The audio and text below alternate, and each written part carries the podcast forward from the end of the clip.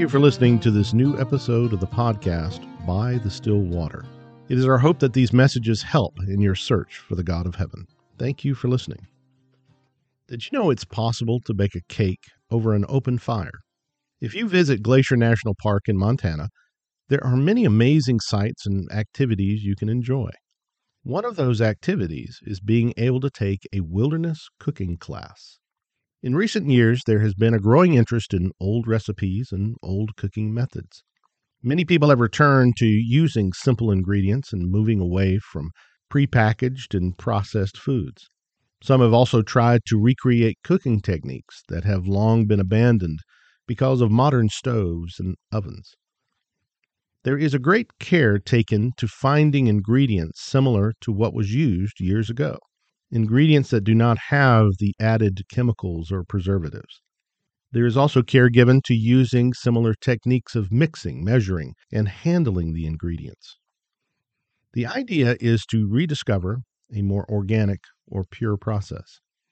But searing a steak or cooking a stew over a fire is fairly simple. Baking over a fire is much more difficult. To bake a cake over a fire is quite possible and was common years ago. But the key is having the right cooking pot, also known as a Dutch oven, and knowing how to use it. When people first try to cook this way, though, two things often happen. The dough is raw, or they burn the sugar in the cake. Because one of the key elements in baking is temperature control, something that is very difficult to do over a campfire.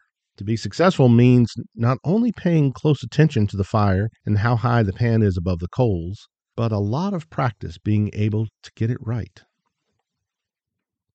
One of the pivotal books in the Bible is the second book written by Luke. It is called the Acts of the Apostles, but most times it is referred to simply as the book of Acts. It is the history of the early believers, what was taught, how they acted, both successes and failures, and how those in the communities reacted. Keep in mind that Luke is writing an investigation of these events and spoke to the people involved. Later, he records events that he witnessed personally because he was traveling with Paul. He uses the pronoun we through most of the second half of the book. As mentioned in earlier podcasts, this is good history. The geography is accurate. He uses nautical terms during the sea voyages. The politics and historical figures are in the correct places and in the right time frames. Even the weather and ocean current patterns Luke mentions are accurate. But the most important elements of Luke's account are about the believers. He records the first believer killed because of their faith, a man named Stephen. He records some issues among the believers that were caused by social problems, such as when the widows were being neglected for a while in Jerusalem. He tells the good and the bad, the successes and failures, the struggles and how they were overcome. But one focus of the book is how people became believers. This is important for a number of reasons. They are examples of how the gospel worked in the lives of those that were the first Christians. They also give us insight into what was said about becoming a believer and what that looked like. Let's consider one of these examples.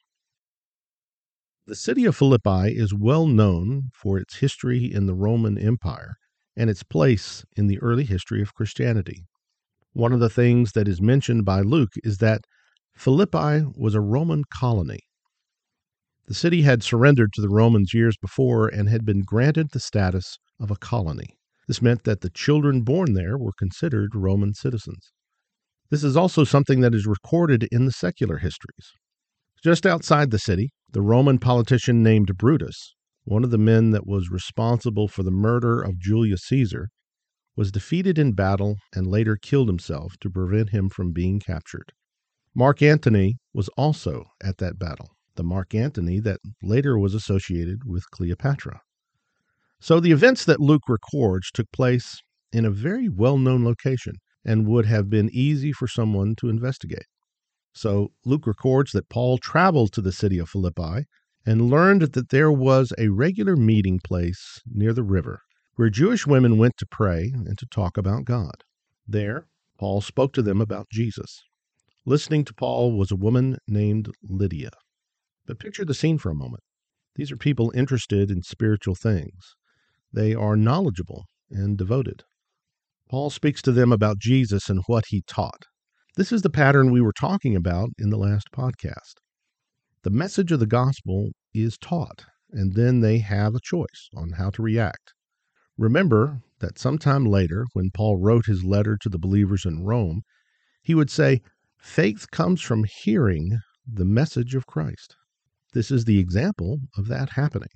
The description or commentary of Paul helps us to understand what he means by teaching the word of Christ and having that connection to our faith. But that is not the only connection. The apostles of Jesus had a mission. He told them to go and make disciples. The Gospel of Mark records the words of Jesus when he told them that those that believe and were baptized would be saved. This is an order or command of Jesus regarding those that would be saved. In some ways, this is like learning to cook an ancient recipe. If you want a similar product, you need to use the same ingredients, the same techniques, and learn to do it right. Let's return back to the riverbank just outside of Philippi. We can look at the events there through the lens of three different descriptions.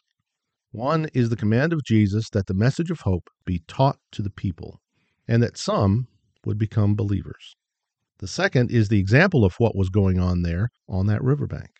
The third is the commentary of Paul about the process of becoming a disciple. Three concepts command, example, commentary. Helps us understand what it means to become a believer. Lydia is the fulfillment of the command of Jesus. She is also an example of that command being carried out. And Paul, looking back, was commenting on it. But what about the other side of the process? Lydia is an interesting case to consider. She was a part of a group that was searching for a relationship with God. Let's look at another example like that. The Romans kept the area of Judea garrisoned. In other words, there were Roman troops stationed in the area around Jerusalem, but they were headquartered in a coastal town called Caesarea. One of the Roman officers there was named Cornelius. He was a man that was described as doing good and praying and seeking an understanding of God. He was described as a good man. But there was more that was needed to be done. We know that because an angel appeared to him and told him where to find a man named Peter, and that Peter would tell Cornelius what he needed to know and what he needed to do. But why do these things matter? Like the earlier discussion of food, some people have grown weary or even wary of modern chemicals that have been added to foods or how modern food is processed. They have decided that pure and simple is the way they need to go in terms of the things they put in their body. The same could be said for many ideas in modern religion and religious practice. There are elements we can see in modern worship, focus, and practice that were not present when Paul met Lydia by that river outside of Philippi. Some have grown weary of politics, Hollywood type productions, or vast corporate structures in their worship or their search for God. But is there a better way? It is a valid question to ask why do we need to add things to the message of Jesus? Can we simply be simply Christians in the way Lydia, Cornelius, and Timothy were? What that would require is an understanding of what was commanded, what was practiced, and what was discussed by the apostles regarding the gospel of Jesus. It would also take a commitment to using the commands, examples, and insights given to us by the New Testament writers about the early believers. This is not really a new concept or new idea. The Apostle Paul also addressed this idea when he talked about those that would change or create a different gospel of Jesus. Even in those early years, some were trying to change elements of the message that they had been taught by Peter and Paul and the other apostles. This was not a minor concern that Paul warns in his letter to the Galatians that changing elements of the gospel would lead to being accursed. So, it is possible to return to what might be described as organic Christianity. The instructions, examples, and descriptions are still there in the Bible.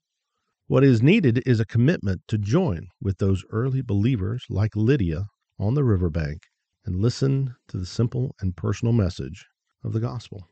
It is like waking up among the majestic mountains of Glacier National Park on a chilly morning and watching someone prepare a simple breakfast over the fire. No noise other than the mountain stream nearby. No flashing lights, only the morning sun on the mountains. No politics or personal agendas to pollute the air. Just a simple, clean, and pure search for the God of heaven. I can almost see Lydia and her friends joining us there and saying, This is what we have been looking for. Breakfast, anyone?